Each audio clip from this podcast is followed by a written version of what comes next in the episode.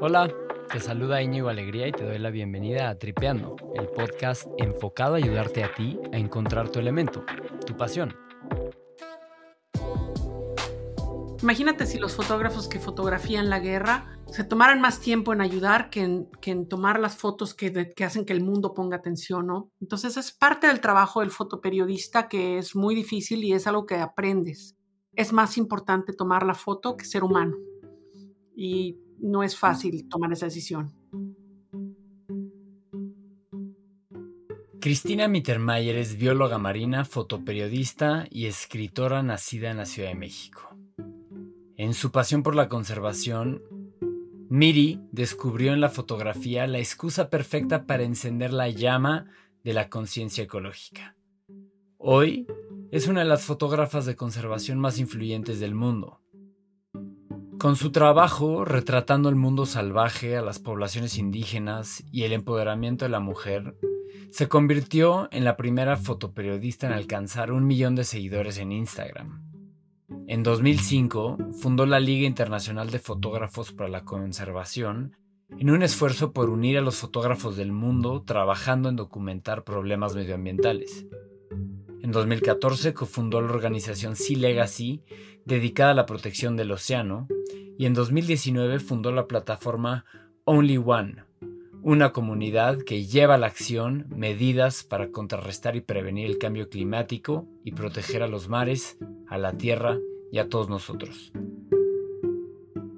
Este episodio se divide en dos partes. La primera media hora hablamos sobre cómo desde Sea Legacy han buscado cambiar la narrativa que pueda catalizar un comportamiento masivo responsable con el medio ambiente y combatir el cambio climático.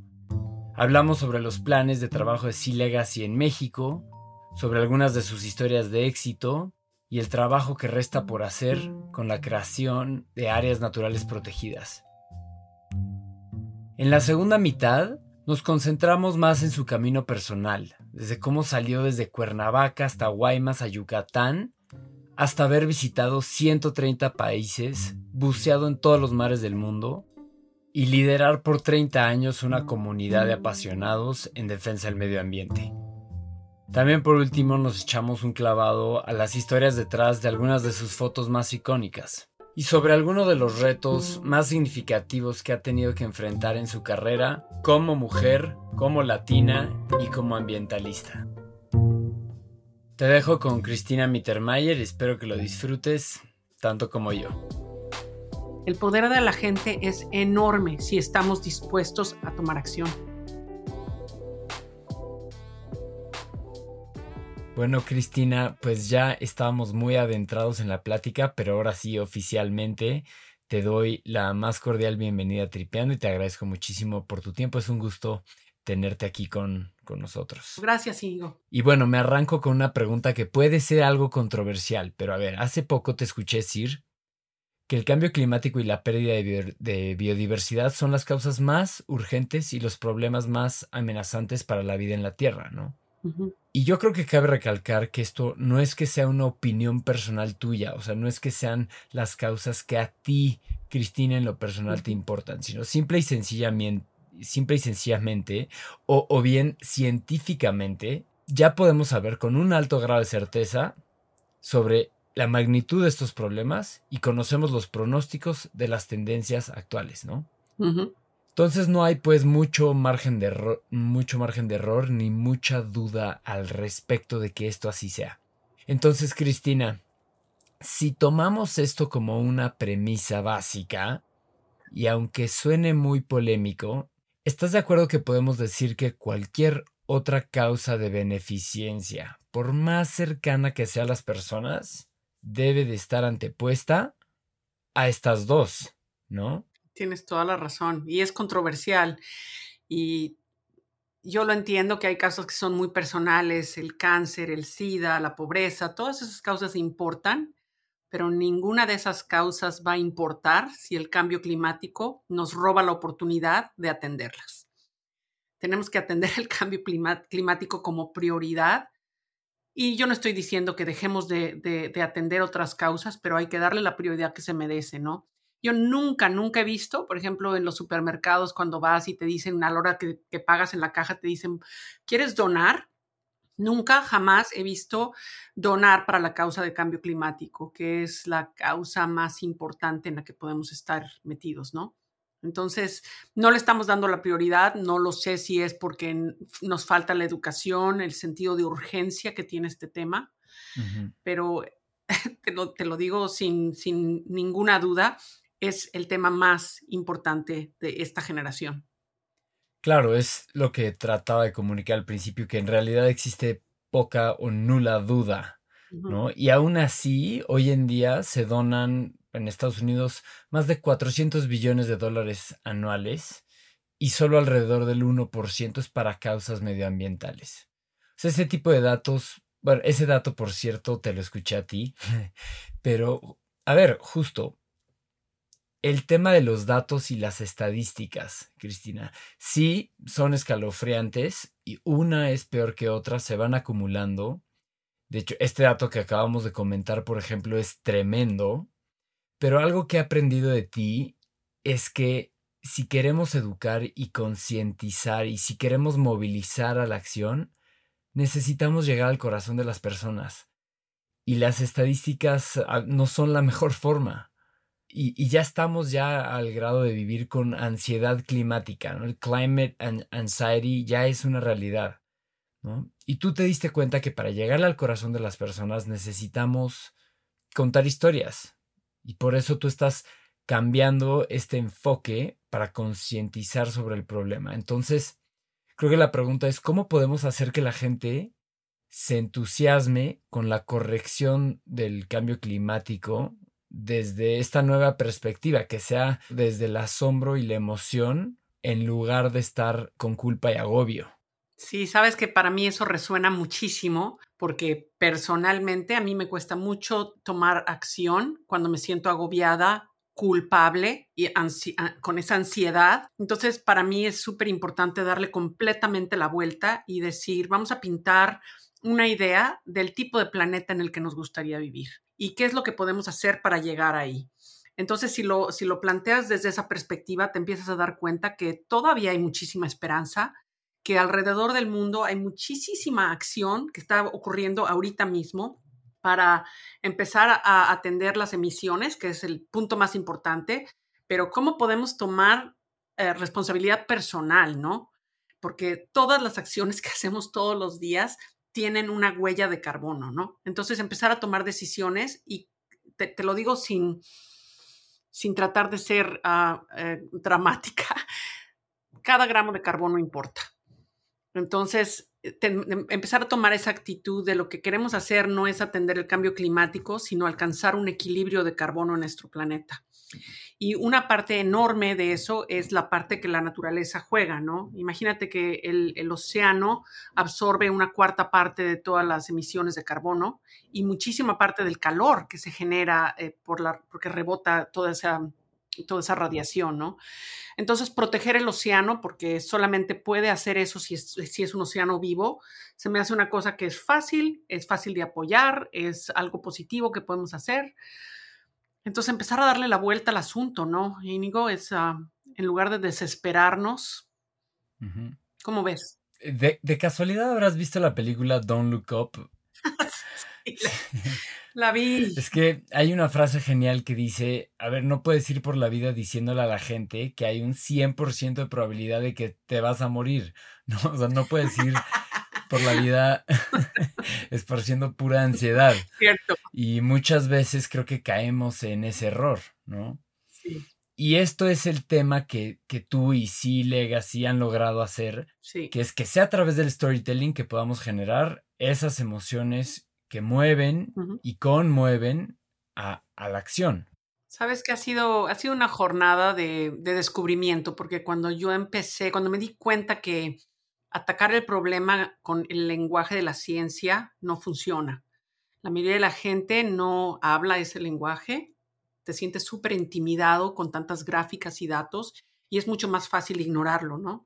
Pero a través de la fotografía, que es un lenguaje que todos hablamos, porque todos llevamos un aparato en la mano en el que somos expertos, es un lenguaje visual que entendemos y que abre la conversación. Cuando yo te enseño una foto de, de mí nadando con una ballena, lo que quieres saber es no cuántas ballenas quedan, quieres saber qué se siente nadar con una ballena. No tendría miedo, no tendría frío, etcétera, ¿no? Eso es la primera parte de abrir un diálogo y es una invitación a entrar a un tema que la mayoría de la gente no, no, no se ha sentido invitada, ¿no? Entonces ese fue el primer paso, las historias. Una vez que empezamos a generar tanta tensión, porque realmente es, es, es, como, es como abrir una, una ventana a cómo funciona nuestro planeta, ¿no? Y mucha gente piensa que ya la naturaleza está completamente destruida y la verdad es que no es cierto. Entonces, cuando tú enseñas que todavía hay muchísimo, que, que, hay, que, está, que está todavía vivo y que vale la pena proteger, la gente se entusiasma. Pero no es suficiente, Iñigo. Contar historias y tener miles de seguidores no es suficiente. Para crear un movimiento, realmente lo que necesitamos son acciones. Y yo me di cuenta, yo tenía muchísima esperanza de que Instagram y Facebook iban a ser esas plataformas donde podríamos generar la acción y ya se convirtieron en nada más que otra plataforma de comercialización y mercadeo, ¿no? Entonces construimos Only One, que es nuestra plataforma digital, porque es la única manera que tenemos de que la gente que está en medios sociales se una al movimiento. Y lo hacemos porque nos das tu teléfono, nos das tu email y de esa manera podemos volver a contactarte. Tenemos casi dos millones de emails en nuestra base de datos y esas son las personas a las que activamos cuando hay una petición, cuando queremos levantar fondos para regenerar un manglar. ¿Y sabes qué? Funciona. Funciona. Cuando hemos hecho peticiones, más de un millón de personas las firman. ¿Y sabes qué, Iñigo? El poder de la gente es más grande que la gente en el poder. Y generar un millón y medio de firmas para cualquier petición le pone el miedo de Dios a la gente que está tomando las decisiones y realmente darse cuenta de que no, de que el público está poniendo atención es súper importante. Y hemos ganado muchísimas batallas así. Entonces, para mí ese es el ciclo, ¿no? Te cuento una historia, te invito a participar, te demuestro que tus acciones realmente tienen impacto y que lo podemos hacer una y otra y otra y otra vez. Ay, me encanta que le puedas enseñar a las personas que sus acciones tienen resultados, ¿no? Pero decías ahorita que a veces las historias y los likes, pues como dices, tienen que trascender en acciones y por eso creas Only One. Pero, a ver, el tema de las redes sociales que dices que ya se han viciado mucho por... por la comercialización y por el puro marketing, pero a ver, sin duda tú las has aprovechado muy bien, tanto así que, bueno, ya eres un perfil mundial en redes sociales, ¿no? Pero sobre esto, ¿cómo interpretas tú el término de influencer y más allá del término, cómo has aprovechado tú las, red- las redes y cómo asumes tú ese rol? Sabes que ese término de influencer no es nuevo, ¿no? La gente que son celebridades, la gente que son políticos, la gente que son líderes corporativos, todos tienen una influencia enorme. Como uses esa influencia y el propósito que le des, es lo que te hace ser parte del problema o parte de la solución. Y yo quiero ser uno de los buenos influencers. Quiero que mi influencia sea positiva, creo que sea infecciosa. Me, me encantaría inspirar a todo un movimiento de gente alrededor del mundo a encontrar su propósito personal. Y ese propósito personal para mí es como una capa de superhéroe invisible que me pongo todos los días por mi planeta. Y, y no es porque me encanten los animales, que me encantan, es porque si nuestro planeta no tiene el fundamento de vida silvestre que lo mantiene vivo, yo tampoco puedo generar la economía que me interesa, el tipo de vida que me interesa. Si se nos muere el planeta, se nos muere todo. Entonces, es, um, es realmente usar mi influencia y, y tratar de usarla de manera que sea inspiradora, que cause movimiento positivo y que invite a otras personas a tener el mismo tipo de propósito. Sí, bueno, sin duda necesitamos que las causas... A, y las causas afines al medio ambiente y al planeta se conviertan en un propósito personal de cada una de las personas, ¿no? Lo que decíamos hace rato de pasar de las historias a la acción, pues es ahí es ahí la clave de lo que tanto se habla, y creo que, bueno, tus fotos, tu, tus redes de fotógrafos y tus iniciativas, pero por supuesto que inspiran a tener esta, a fortalecer una conexión más fuerte con la naturaleza. Pero Cristina, antes de brincar a algo que me interesa muchísimo que nos cuentes sobre tu camino personal, uh-huh. ¿nos podrías platicar ahora qué están haciendo ahorita en Sea Legacy? Que por cierto sé que el Sea Legacy está en aguas nacionales, qué emoción. Entonces, ¿en qué andan trabajando ahorita y por qué estás tan emocionada? México es, es mi país tan, tan, tan querido, y he estado ausente tantos años, así que regresar a México para poder hacer algo positivo para mí es lo más emocionante, ¿no? Entonces, yo fui a la universidad en el TEC de Guaymas en los años ochenta, imagínate, ya, ya estoy, ya estoy medio ruca, pero desde aquella época ya sabíamos que la pesca industrial en México eh, se hace de manera muy miope, de manera súper, que es devastadora para el, para el, el ambiente natural, ¿no? Ahora nos damos cuenta que la pesquería de, de camarones, por ejemplo, es una de las pesquerías que genera más carbono, más emisiones de carbono, porque arrastran una cadena por el fondo marino y eso libera de nuevo el carbono que está secuestrado en el fondo del mar desde hace miles de años. Entonces, de ahora en adelante, cuando te comes un cóctel de camarones, no vas a pensar solamente son seres vivos, sino que tienen un, una huella de carbono enorme, ¿no? Pero para mí regresar al Golfo de California es importante porque es uno de los mares más ricos en el planeta. Imagínate que el Golfo de California es el sitio en el planeta donde hay más especies de ballenas. Tenemos nueve. Hace tres semanas estaba en el agua con tres ballenas azules. El animal más grande del planeta llega a aguas mexicanas a alimentarse. El, el acuario del mundo. Ajá. Y quedan solo diez mil ballenas azules. Entonces, el, el papel que México puede jugar para proteger las, áreas, las aguas donde se alimentan, um, ayudarle a los científicos a hacer la, la, la, la investigación que es necesaria para mantenerlas, etcétera. Del otro lado de la península de Baja California, en la laguna Ojo de Liebre, que es en el lado del Pacífico, llegan las ballenas grises del Pacífico. Yo las veo cuando pasan por aquí, por la isla de Vancouver, en la Columbia Británica, llegan hasta Alaska, llegan hasta Rusia. Cada ballena gris, todas ellas nacieron en México, son ballenas mexicanas. A mí eso me llena de orgullo. Y, y contar esas historias para generar el mismo orgullo en todos los otros mexicanos se me hace súper importante. Porque lo único que escuchamos del Golfo de California es que la vaquita, este pequeño cetáceo, se va a extinguir y es una vergüenza para México. Y no podemos dejar que eso suceda con las otras especies que, que viven en México, que llegan a México a reproducirse. Lo, lo que más me interesa hacer en el Golfo de California es resaltar que lo, los pescadores ribereños no son el problema.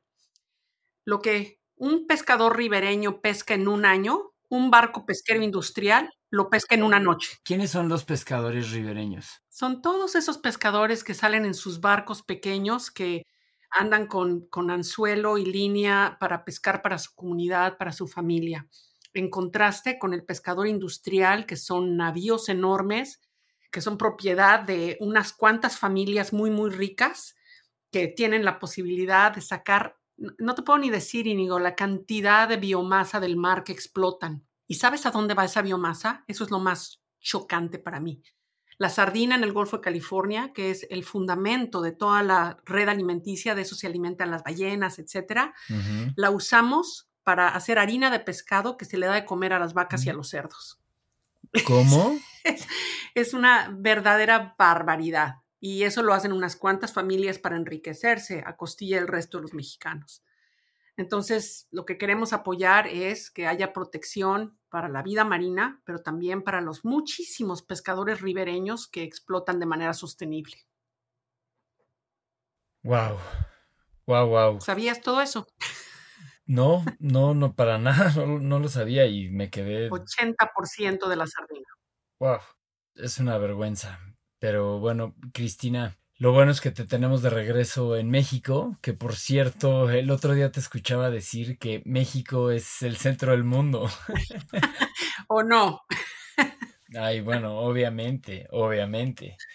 Y ahora que estamos en todo esto, Cristina, platícanos un poco de cómo lucha Sea Legacy para crear estas áreas naturales protegidas. y cómo podemos ayudar desde acá.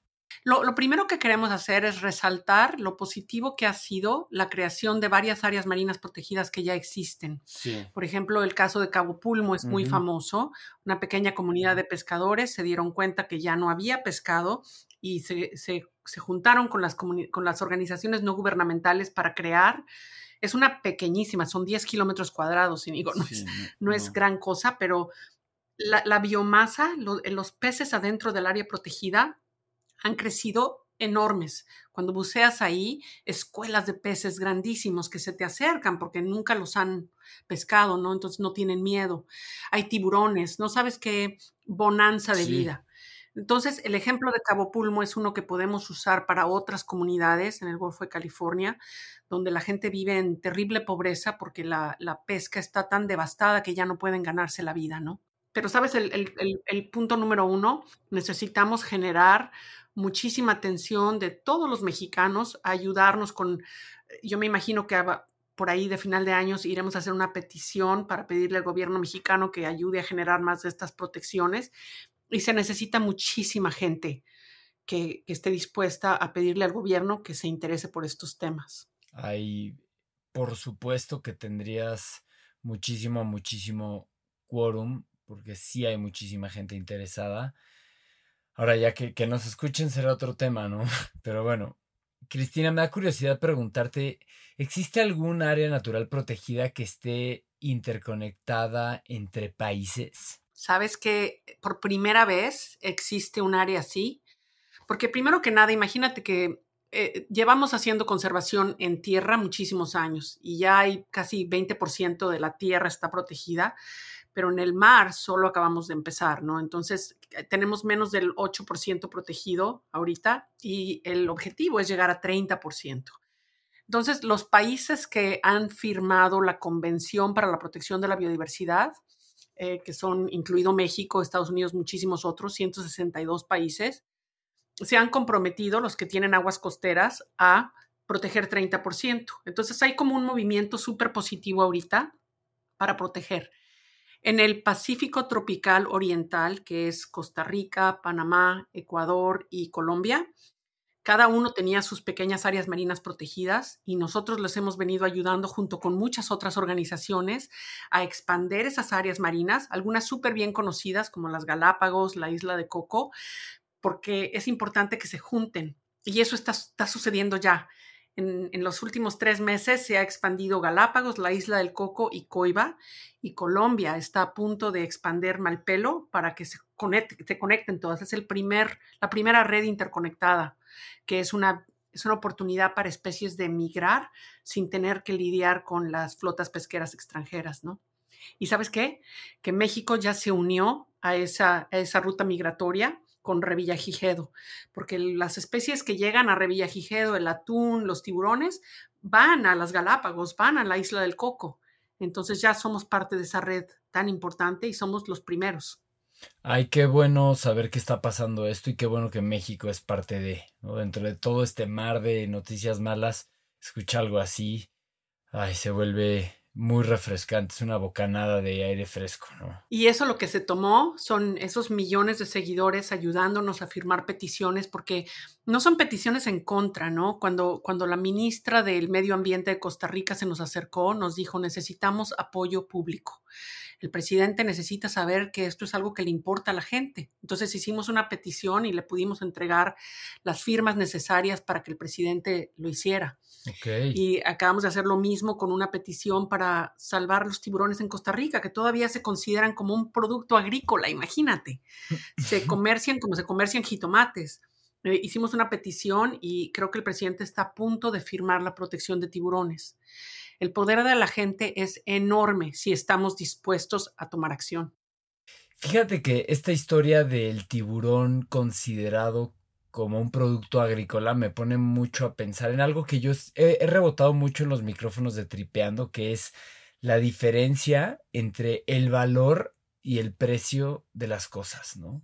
Sí. Que, por ejemplo, mientras un tiburón puede tener un precio de X en el mercado, pues su valor ¿no? Para el ecosistema, para el futuro de su especie, en el gran esquema de las cosas, el valor es mucho mayor, claro. Quizá incalculable. Claro, pero hay cosas que sí tienen precio, por ejemplo, una lata de atún, no sé cuánto cuesta en México ahorita, pero aquí en Estados Unidos cuesta cincuenta centavos de dólar. La carne dentro de esa lata le pertenece a un animal que tiene un valor en términos de carbono, de cómo se moviliza el carbono en el mar, invaluable. Ya no deberíamos sacar ningún, ningún pez más del mar porque ese equilibrio de carbono tan importante solo lo vamos a lograr si dejamos la biomasa donde está. Entonces, otro ejemplo, por ejemplo, son los tiburones. En países donde están protegidos, como en las Bahamas, tienen veinte años que la pesca de tiburón no se permite para nada. Se ha generado un turismo alrededor de, de, del buceo con tiburones que genera ciento veinte millones de dólares al año, cuando un kilo de tiburón Uf. cuesta sesenta centavos de dólar. Uh-huh. Entonces, Ay, me encanta ese ejemplo de las Bahamas, porque es la muestra perfecta de lo que pasa monetariamente cuando, a raíz de respetar el valor intrínseco, incalculable de un ecosistema sano, pues eclipsa totalmente la, a la ganancia inmediata de la pesca de hoy. Claro, y es importantísimo tener foros como este para poder hablar de estos asuntos, ¿no? Porque si no, la gente ni siquiera se imagina que una ballena en el Golfo de California, lo que genera en turismo, es enorme. La gente que va a visitar, se sube en un barquito, pero el dinero empieza a, a, caer, a llegar a México desde que esa persona aterriza en el aeropuerto. Y es el hotel, la margarita, los tacos, el taxi. Va dejando dólares por todas partes, ¿no? Para ver una ballena media hora. Ay, que vale completamente la pena, ¿no? Exactamente. Pero bueno, espero de verdad, con trabajo como el tuyo, podamos seguir acumulando casos de éxito como el de Bahamas o Cabo Pulmo, que comentábamos antes, y que sea con estos casos de éxito que podamos empujar a la autoridad a diseñar nuevas políticas públicas y diseñar nuevas áreas naturales protegidas y etcétera. Claro, fíjate que las narrativas de la industria siempre son que las, las áreas marinas protegidas excluyen y no generan, y tenemos que retar esos, esas narrativas porque no es cierto. Entonces, tener los, los argumentos económicos de cómo las áreas marinas protegidas generan ingresos, generan estabilidad. ¿Sabes qué genera las áreas marinas protegidas? Paz. Cuando tú piensas en, un, en los países, lo que está sucediendo en Rusia y en Ucrania, es una guerra por recursos. recursos sí. Entonces, entre más rápido transicionemos a, a recursos renovables, vamos a estar fomentando la paz. Ay, eso es, eso es un tema que yo le doy muchísimas vueltas en mi cabeza, que es que la economía se define como la ciencia social que intenta asignar recursos limitados o escasos a necesidades ilimitadas, ¿no? Ese es el problema de la economía, pero aún así actuamos como si eso no fuera cierto, ¿no? Ignoramos completamente el concepto de escasez. Pero bueno, para cerrar este tema, y ya me encantaría pasar a tu camino personal, lo que tuviste que vivir, aprender, nadar, bucear, derribar, para que hoy puedas decir que has nadado en todos los mares, que has visitado ciento treinta países y pues llegar a estar catalogada y reconocida como una de las fotógrafas más influyentes del mundo. Y has contado que desde muy chiquita, pues tenías siempre esta pasión por la naturaleza, que estuviste acompañada por esta preocupación por la salud y el bienestar del medio ambiente y en específico del mar. Pero, ¿cuáles fueron como, como que tus primeras experiencias en donde estuviste expuesta a alguno de los problemas que amenazan hoy al medio ambiente y que te empujaron entonces a convertirte en bióloga marina? ¿No? Y que, que de decidir que querías ser bióloga marina y que te ibas a ir, si no me equivoco, de Cuerna a Guaymas, ¿no? Exacto, sí. Sabes que el primer reto fue um, retar la opinión pública, ¿no? Como niña bien de Cuernavaca, ¿cómo que te gusta la naturaleza, no? Todo el mundo estudiaba mercadotecnia, comunicaciones, y a mí me veían como bicho raro. Y ese fue el primer reto, ¿no? Que nada de apoyo entre mis amigos o entre, entre mi familia. De hecho, mi papá me decía, te vas a morir de hambre, eso de la pesquería no es para mujeres. Todas esas, esas narrativas tan ah, en fin, mi mamá, que es una súper mujer, fue la que me dijo, ve, si quieres, si quieres ser bióloga marina, ve a Guaymas, no podemos darte mucho, pero, o sea, mi, mi mamá me apoyó más que nadie, ¿no? Y ya cuando llegué a Guaymas y, en, y conocí a los otros ingenieros bioquímicos, que son muchos de mis compañeros de carrera, todos están metidos en conservación, encontré mi gente, ¿no? Encontré mi tribu. y, y empezar a, a da, empezar a darte cuenta que La, la manera como se maneja la industria en México, la industria pesquera, pues le roba a nuestro país el futuro, ¿no? Para, para que unos pocos cuantos se ganen un montón de plata hoy, nos quitan la posibilidad a los demás. Entonces, para mí desde entonces era bien importante y, y te confieso, Íñigo, que la mayoría, la mayor parte de mi carrera no tenía ni idea de cuál era el siguiente paso. Hay que tener muchísimo coraje y muchísimo, hacer, ser valiente para entrar por una puerta y no sabes a dónde te va a llevar. Mi, mi primer trabajo, después de la universidad, me lo, ni siquiera era trabajo, de voluntaria. Fui a trabajar a Kumal, a un hotel, porque necesitaban un biólogo que les hiciera un levantamiento de, de los animales que vivían ahí, pero no me podían pagar. Y así me fui a Kumal. A, viví ahí un año y me daban alimento y casa. Vivía en el hotel con el staff del hotel, ¿no? Pero fue la primera puerta que se me abrió. Si me hubiera puesto mi, mi traje de fresa de Cuernavaca, me hubiera quedado en Cuernavaca para ir a bailar al Taís y para ir a jugar golf en Tabachines, así como... Y, y, y, y, y me, me imagino que mis amigas me han de haber visto como, ¿qué le pasa? ¿Qué está haciendo en Akumal viviendo como, como salvaje, no? Pero fue ahí donde empecé a encontrar um, a, a los científicos. Y estos son científicos con los que trabajo todavía. México tiene una calidad de ciencia natural enorme. Uh, gente como Javier de la Maza, que es, que es biólogo y que han hecho tanto, tanto por proteger los recursos naturales de México, ¿no? Entonces, con esa gente fui a caer, imagínate, con Juan Besauri, que era el director de la Reserva de la Biosfera de Ciancán, y empiezas a entender cómo las áreas marinas protegidas le dan riqueza no solo a México, sino a los mexicanos. Para nuestro presidente que tanto habla de los mexicanos, si queremos realmente proteger a la gente más pobre en México, tenemos que proteger la naturaleza de la que dependen. No tenemos que poner un tren Maya sobre los recursos de los cuales se genera el ingreso turístico de una, de una, de una zona entera, ¿no? Es uy, uy, uy. Poner a la naturaleza primero es, es, lo, es la tarea más importante. Uy, uy, uy, es que, perdón, me estás tentando a dejarme ir y despotricar contra ya sabes quién. Pero uf, bueno, hagamos eso en otra ocasión, ¿no? Para controlarme. Bien. Bueno, me decías, Cristina, que estabas constantemente abriendo estas puertas. Sí. Detrás de las cuales pues no sabías qué había. Uh-huh. No, había incertidumbre y nada más. Claro. Y para aguantar esa incertidumbre y mantener el rumbo, a pesar de la neblina, pues necesitas una convicción formidable. Sí. ¿Cómo lo lograbas? ¿Cómo te recordabas a ti misma que ahí es donde debías estar? Sabes que, Íñigo, me, me acuerdo ahorita que lo estás diciendo de, del miedo que tenía. Tenía muchísimo miedo de fracasar, tenía muchísimo miedo de no poderme ganar la vida. A lo que más miedo le tenía era tener que regresar a mi casa a decirle a mi papá, no, no, me puedo quedar aquí porque... no tengo cómo, cómo pagar renta en ningún lado, ¿no? Me hubiera dado muchísima vergüenza. Pero, ¿sabes que nos enseñan desde niños, Íñigo, que la pregunta que tenemos que resolver en nuestras vidas es cuánto dinero puedo ganar? Y creo que esa es la pregunta equivocada. La pregunta debería ser, ¿qué tipo de trabajo puedo hacer que me va a hacer feliz? Y con el cual me puedo ganar la vida decentemente, ¿no? Y para mí... una cosa que me quedaba clarísima es que yo nunca hubiera podido trabajar en un escritorio de nueve a cinco con un jefe diciéndome qué hacer. Me hubiera muerto. Hubiera sido sumamente infeliz.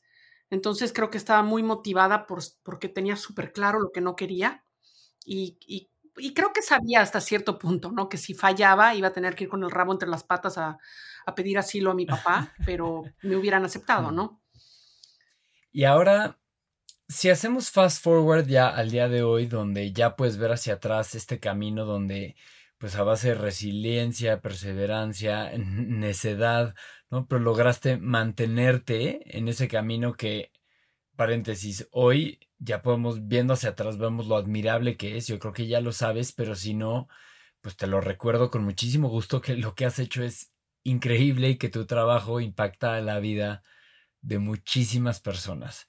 Pero entonces la pregunta aquí es, ¿crees que la gente tiene una idea equivocada de tu trabajo y del trabajo que, que te ha costado llegar aquí?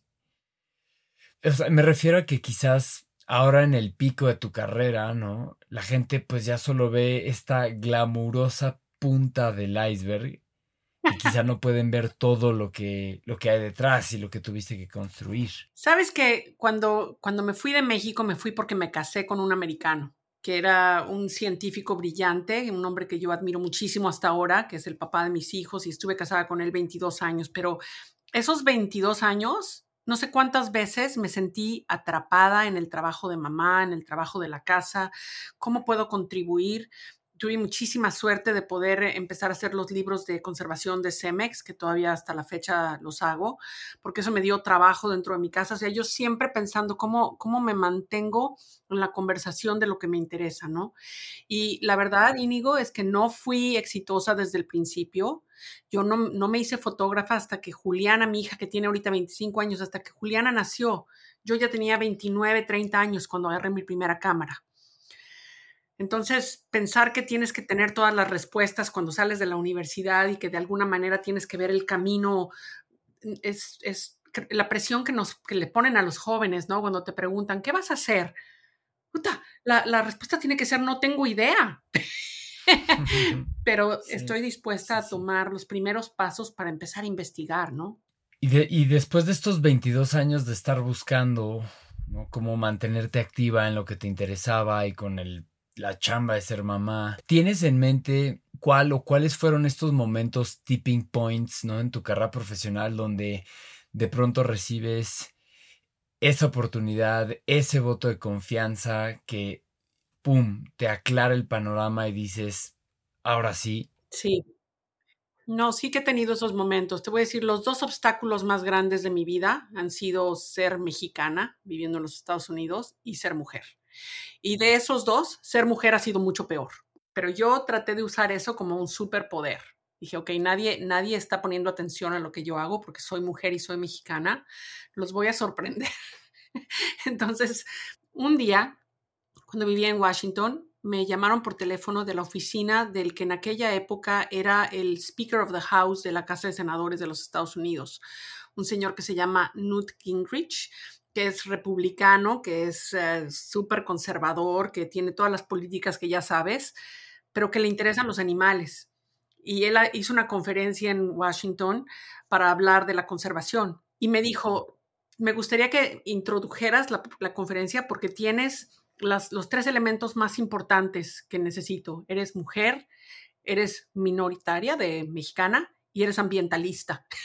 Uh-huh, uh-huh. y, y fue la sí. primera vez en mi vida que dije, wow, es, mis obstáculos son mis superpoderes. Claro, es que has estado luchando contracorriente, uh-huh. totalmente. Y ahora que hablas del ser mujer, sé que has también levantado mucho la voz, precisamente porque las mujeres cambien sus propias narrativas y que se atrevan a autodefinir su status quo, ¿no? Esto es la sentencia que le damos a las niñas.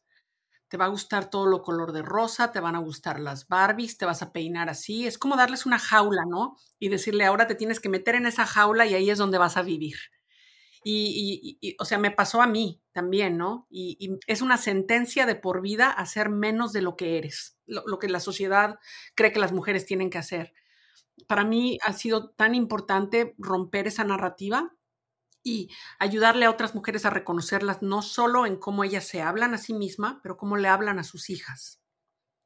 Yo me acuerdo tan claro, Íñigo, el día que llegó mi papá, porque mi papá iba a la oficina a trabajar y venía a comer a la casa, ¿no? Y llegó con un paquete así de, de libros en, envueltos en periódico y adentro había dos libros. Uno era un, un libro de colorear para mí y para mis hermanas, con las muñecas que le pintaba los vestiditos. El otro era el libro de Jacques Cousteau para mi hermano. Y me acuerdo de haber pensado, ¿cómo, ¿por qué mi papá?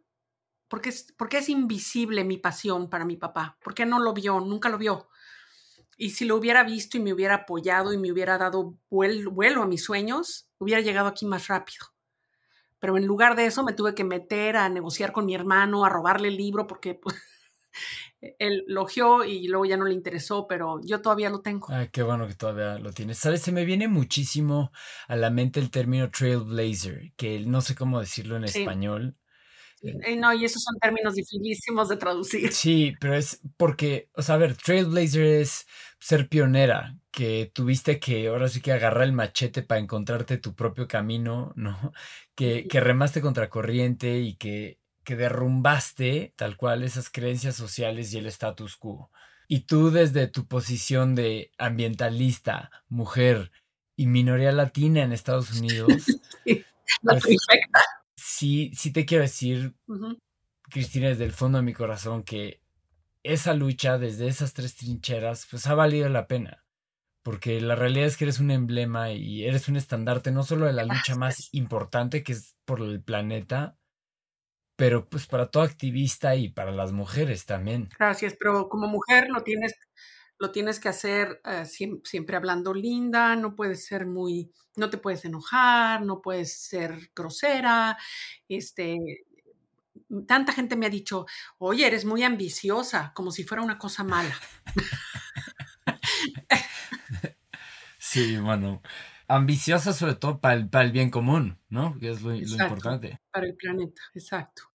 Y ahora me encantaría poder conocer algunas de tus historias en la aventura y en la vida salvaje, historias que sean de significancia para ti por cualquier razón que sea que hayan sido memorables, pero en específico sí quería preguntarte por la historia de Kayapó y la foto que nunca tomaste. Sí, ah, esa fue una de mis primeras uh, experiencias como fotógrafa, súper verde, no tenía ni idea de lo que estaba haciendo. Yo me suscribía siempre a la idea de que, o sea, me, fake it till you make it, ¿no? Entonces me mandaron a la Amazon, Amazonía a hacer un reportaje sobre una tribu amazónica, entre muchas otras, que iba a perder su, eh, su, su territorio porque se iba a inundar, ¿no? Estaban construyendo la megapresa de Belomonte. Entonces, la barrera de cemento arriba iba a inundar el bosque, pero abajo el río se iba a secar. Entonces, todas esas aldeas iban a quedar aisladas porque no hay carreteras y la única manera de ir es por barco, ¿no? Y yo llegué ahí y, puta, así que ni idea. Entonces, empecé a tomar fotos y, ya sabes, inventándome así, pero el día que se me dio la oportunidad de tomar una foto que realmente hubiera tenido un impacto enorme, una mujer que había perdido su bebé y que estaba súper estresada y estaba golpeando la cabeza con un machete, entonces estaba llena de tierra y de, de sangre y traía a su bebé muerto, me quedé petrificada. O sea, tan, tan poca experiencia tenía que realmente hubiera, hoy, hoy hubiera levantado la cama y hubiera hecho unas fotos súper dramáticas que ojalá hubieran detenido la conversación, ojalá hubieran llegado a la primera plana, ojalá hubieran generado la atención que se merecía, ¿no? Pero por cobardía, por falta de experiencia, nunca tomé la foto. No, no, bueno, ¿cómo por, por cobardía, Cristina? Más bien yo diría que fue por empatía. Por, por empatía. Por, por respeto, ¿no? Sí. Sí, una respuesta muy, muy humana, darle espacio a una persona que, que está sufriendo, pero... Y eso fue lo que hice. Bueno, hoy ya con más experiencia, ¿cómo manejas esas emociones tan fuertes, no? Porque te pasó en Kayapó y te pasó luego con el oso, pal- el oso polar, uh-huh. Y pues te habrá pasado en muchas otras ocasiones. Justo en esa época hubo un otro periodista que tomó una foto muy famosa de un niño en Biafra que se estaba muriendo de hambre, parado así, un zopilote parado junto a él. Y el mundo se le echó encima. ¿Dónde está la empatía? Tenías que haber ayudado en lugar de estar tomando fotos y sin embargo su foto tuvo un impacto enorme. Imagínate si los fotógrafos que fotografían la guerra se tomaran más tiempo en ayudar que en, que en tomar las fotos que, de, que hacen que el mundo ponga atención, ¿no? Entonces es parte del trabajo del fotoperiodista que es muy difícil y es algo que aprendes. Es más importante tomar la foto que ser humano y no es fácil tomar esa decisión. Uf, no, qué, qué fuerte frase, ¿no? Por si quedaba alguna duda de lo difícil que es, que es tu trabajo, ¿no?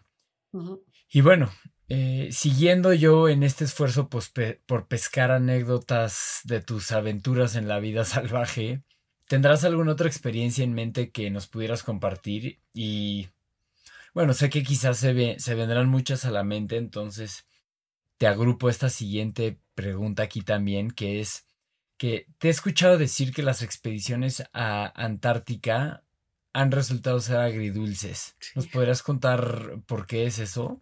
Um, Antártica es, es un sitio en nuestro planeta tan especial, ¿no? Tan remoto, tan difícil de llegar, pero ahora es mucho más accesible para tanta gente. Entonces los cruceros llegan, la explotación de los recursos en Antártica está peor que nunca, con, con compañías pesqueras noruegas, españolas, chinas, todas explotando uh, La, la biomasa marina de Antártida, ¿no? Por eso es que es agridulce, porque vas a un sitio donde no hay casi ningún humano, donde la naturaleza opera todavía como operaba hace mil años y que está cambiando tan rápido, ¿no? Hace una semana estábamos escuchando de uno de los glaciares más grandes que se ha desprendido y, y, y para gente como tú y como yo que estamos tan conscientes de, de lo que eso significa, empieza la ansiedad, empieza el terror, ahí va a subir el nivel del mar y me provoca tremenda ansiedad. Al mismo tiempo, veo a la Antártida como una enorme oportunidad, si la protegemos, de darle resiliencia al planeta. Por eso es que ponemos tanto énfasis en crear áreas marinas protegidas, porque cuando tú piensas en la Antártida, pensamos en el continente, y el continente está protegido para promover la ciencia y la paz. Fíjate qué lindo. Pero el mar no. El mar no está protegido, entonces todos los recursos marinos, el krill en particular, que es la base de la cadena alimenticia, no tienen protección. Entonces, por eso insistimos tanto. Uh, es, es de las cosas que le dan resiliencia al planeta mientras resolvemos los otros asuntos. Te quiero contar algo, algo, y en lugar de contarte aventuras, te voy a contar algo que me pasó una vez. Una vez di una plática en una universidad y a mí la gente joven me encanta porque de alguna manera en mi mente, cuando no me veo en el espejo, todavía me siento como si tuviera diecisiete años. Entonces me identifico muchísimo con la juventud. Y ese día di una plática y al final de la plática siempre viene la gente al podio, te quieren saludar, quieren platicar. Y ese día una chica, parecía japonesa, se me acercó y súper tímida, no se atrevió a decirme nada, nada más me dio así un pedacito de papel, así todo enrollado y me lo puso así en la mano. Y luego en mi hotel cuando lo leí tenía solo una palabra, decía Ikigai, I K I G A I, Ikigai, y lo busqué en Google y lo que significa es el propósito de tu vida, que es una cosa bien importante para los japoneses, encontrar tu Ikigai. Y cuando te pones a pensar y cuando lo buscas te, te sugieren que hagas listas, que hagas cuatro listas. La primera lista es las cosas que te gustan y puede ser cualquier cosa. Me encanta andar en bicicleta, me gustan los animales, me gusta cocinar, lo que sea, ¿no? La segunda lista es para qué eres bueno, realmente. La tercera lista es de, de qué manera te puedes ganar la vida. Y la tercera, la cuarta lista, que es la más importante, es cómo haces que de esas otras tres listas sea algo bueno para el planeta. Y cuando encuentras la confluencia, que para mí fue, me gusta la naturaleza, soy buena para la fotografía, me pagan por contar estos reportajes y puedo hacer algo bueno por el planeta, ya no te levantas a trabajar, Íñigo. Te levantas a, a llevar la pasión de tu vida, que, mm. que hace toda la diferencia. Entonces, mm. te quiero dejar con esa anécdota, que es lo que sí. guía todo lo que hago. Ay, pues muchas gracias por compartir. Es encontrar lo que te encanta hacer, que sea, que seas bueno en ello, que te posibilite financieramente y que le genere un bien a los demás, ¿no? Uh-huh. Creo que tú ya lo estás haciendo, ¿no? Ah, pues sí, lo, lo estoy intentando. La verdad, sí, sí, sí lo estoy intentando. Ahora, en lo personal, lo único que puedo decir es que es un reto pues gigante luchar contra la impaciencia y contra esta exigencia, ¿no? De la inmediatez. Uh-huh. Y pues estarte recordando que estás en un camino a largo plazo, ¿no? Yo en lo personal quizá me tardé diez años en lograr ser un buen entrevistador, un buen storyteller. Y, y me tengo que estar recordando constante a mí mismo que es lo que se requiere, ¿no? Que es mucho trabajo, mucha paciencia, no desistir. Y pues sé que es algo que tú mejor que nadie me entiendes. Y sé que para ti fue también muy duro y, y largo el camino. Y en fin, es saber y recordarse que Toma tiempo. Toma tiempo. Nada, nada que vale la pena se logra en un día. Para mí la fotografía, cuando empecé a tomar fotos, me di cuenta que es carísimo todo el proceso. Entonces empecé un pequeño negocio desde mi casa porque era mamá y mi negocio era tomar retratos de familias. Y digo, ahora lo veo tantos años. Hice bodas, hice primeras comuniones, todo eso, porque eso era lo que me pagaba para poder hacer lo otro que me encantaba. Ay, pues dichosos, dichosos, suertudos, todos los que tengan su, su, su foto de chambelán, ¿no?, tomadas por Miri. Sabes que ahora, a, a, más tarde en este año, a finales de verano, National Geographic está haciendo una serie de documentales que se llaman El Fotógrafo, y el episodio piloto es eh, mi vida y la vida de Paul Nicklen, mm. y todas esas personas a las que fotografié. Ole. Va a salir su foto ahí, porque uh-huh. ahí es donde empecé. Ay, qué, qué bueno que me dices para tenerla su, súper en mente. La esperaremos con ansias. Oye, quiero ser súper respetuoso de tu tiempo, pero si tengo chance de exprimir un par de preguntas más. Okay. Y a ver... A ver si sabes de lo que estoy hablando, pero ¿nos podrías platicar sobre la Galería del Cacahuate? ¿Qué es la Galería del Cacahuate? Ah, The Peanut Gallery. Sí, sí, sí, sí, sí. Claro que sí. Te puedo platicar del Peanut Gallery. Sí, por favor. La Galería del Cacahuate. Sí, claro que sí. La Galería del Cacahuate son las voces dentro de tu propia cabeza que son producto de estas narrativas que nos dan desde niños, ¿no? Y para mí, la primera vez que realmente la escuché en voz alta, Iñigo, fue la primera vez que me tocó hablar en público para National Geographic. Okay. Y me, me asomé así por a través de la cortina y vi un auditorio enorme, dos mil personas. Me dio una ataque de pánico. Y entonces me empezó la galería en la cabeza. Eres una impostora, eres mexicana, te va a salir el acento. Todas esas cosas que nos decimos a nosotros mismos, que sí. si se las dijeras a otro ser humano, te sentirías Pésima. terrible, pero sí. nos sentimos bien diciéndonos nosotros mismos. Entonces, me acuerdo que tuve esa conversación con Paul Nicklen, mi pareja, y él me dijo, ah, claro, conozco, conozco exactamente lo que estás hablando. Y me dijo, yo tengo una estrategia. Me dijo, cuando empiece la galería a taca, taca, taca, taca, hablar, los vas a llevar así todos, poco a poco, a un precipicio y los vas a aventar. Bye. Conquistar esas voces es esquizofrénico. Ay, sí, es el, el famoso monkey mind, ¿no? La, la rata en la rueda. El monkey mind. Pues es el padecimiento moder- moderno por excelencia, parece ser. Y, y otra respuesta, y es algo que te recomiendo, yo no me había dado cuenta, pero cuando empecé a hacer buceo de apnea, que lo uso simplemente como una herramienta para fotografiar, tienes que hacer un entrenamiento porque... El buceo de apnea es para controlar no la cantidad de oxígeno en la sangre, sino la cantidad de dióxido de carbono. Entonces, cuando tu cuerpo siente que hay un, una cierta saturación de dióxido de carbono, te da esa, esa ansiedad sí. de respirar, ¿no? Para sí. calmarla, tienes que hacer un, unos ejercicios de respiración. Entonces, respiras hacia adentro en ocho segundos, al revés, en cuatro segundos, y para afuera en ocho segundos. Okay. Y esto lo haces porque calmar el órgano más grande de tu cuerpo, que es tu cerebro, es la manera en que logras uh, aguantar la respiración bajo el agua, ¿no? Y me di cuenta que ese tipo de respiración mata a la rata. Sí. La rata no aguanta ese tipo de respiración, entonces yo lo hago rutinariamente, aun cuando voy manejando esa respiración y cuatro o cinco respiraciones y me siento mucho mejor. Sí, qué interesante. Ahorita que lo pienso, a ver si en algún lugar te vas a encontrar en la Galería del Cacahuate, es abajo del agua, ¿no? Cuando, cuando te estás quedando sin oxígeno. Eh, y, y tiene mucho sentido. Y, y justo me acuerdo que pues he escuchado muchas meditaciones y esta forma de yoga que es precisamente abajo del agua, ¿no? Y bueno, una última pregunta para cerrar, una que no me puedo aguantar las ganas de preguntar es... Por ahí se dice que tu pareja Paul es amigo de una foca leopardo. ¿Sabes qué? Paul creció en el Ártico, creció en una aldea uh, esquimal, inuit. Entonces tiene una afinidad enorme con la naturaleza y una habilidad enorme de estar presente en la naturaleza. Y esto es algo que Paul me ha enseñado, me ha enseñado muchísimo. Los animales reaccionan como tú reaccionas.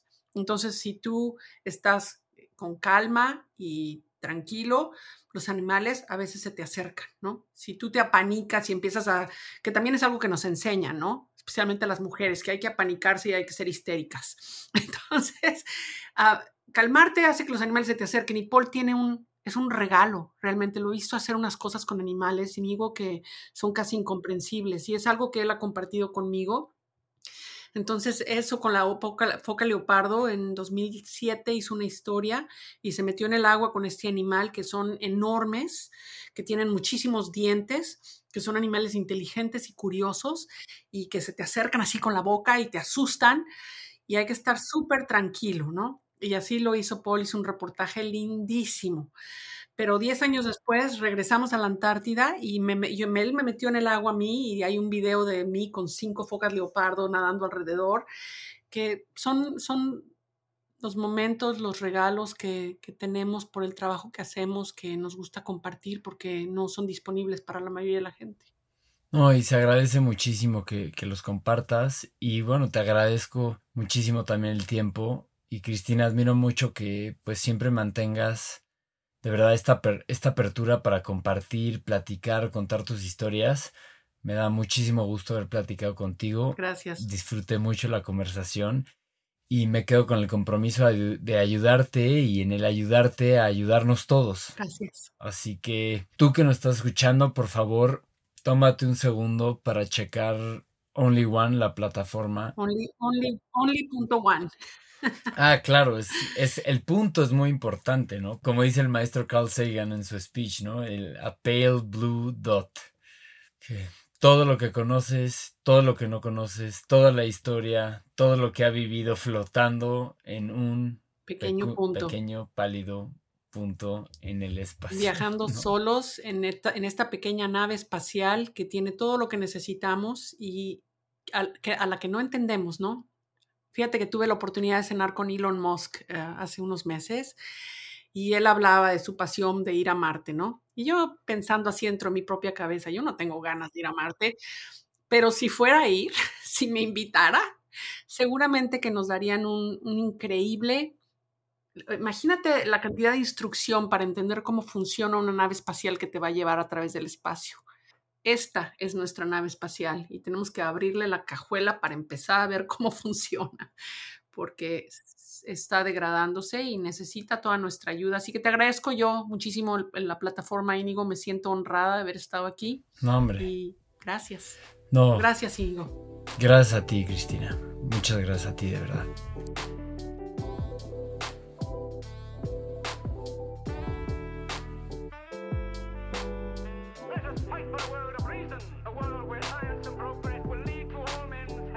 Crystallized imagination. I have my mind. The mind needs books like a sword needs a whetstone. Artificial intelligence could spell the end of the human race.